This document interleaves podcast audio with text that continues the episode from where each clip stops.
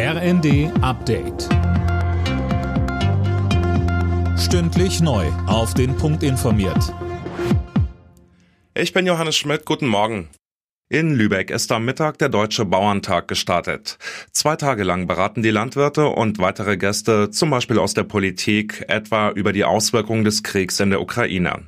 Landwirtschaftsminister Özdemir setzt auf eine enge Zusammenarbeit mit den Bauern. Es brauche gute Kompromisse und pragmatische Lösungen, um die Landwirtschaft krisenfest zu machen, so der Minister. Höfe sterben, Dürren, Hitze, Überschwemmungen als Zeichen der Klimakrise, Artensterben, Übernutzung von Böden und Tieren, der Kostendruck. Deshalb muss man hin und wieder auch Altes hinterfragen und sich trauen, Neues zu entwickeln.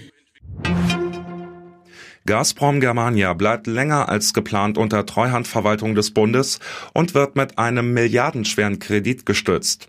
Laut Agenturberichten geht es um 9 bis 10 Milliarden Euro. Der Bund will eine Insolvenz verhindern, um die Gasversorgung in Deutschland sicherzustellen. Im Wesentlichen wird der Tankrabatt tatsächlich an die Kunden weitergegeben. Das sagen Berechnungen des IFO-Instituts. Die Experten haben dazu die Preise um den Monatswechsel mit denen im Ausland verglichen. IFO-Präsident Clemens Fuß sagte dazu bei NTV. Dass jetzt das Benzin immer noch teuer ist, das liegt daran, dass in Deutschland dann die Preise wieder angestiegen sind. Die sind aber auch in Frankreich wieder angestiegen. Insofern kann man sagen, der Tankrabatt ist schon weitergegeben worden und ohne den Tankrabatt wären die Preise noch höher. Nach viermal unentschiedenen Folge hat sich die Fußballnationalmannschaft den Frust von der Seele geschossen.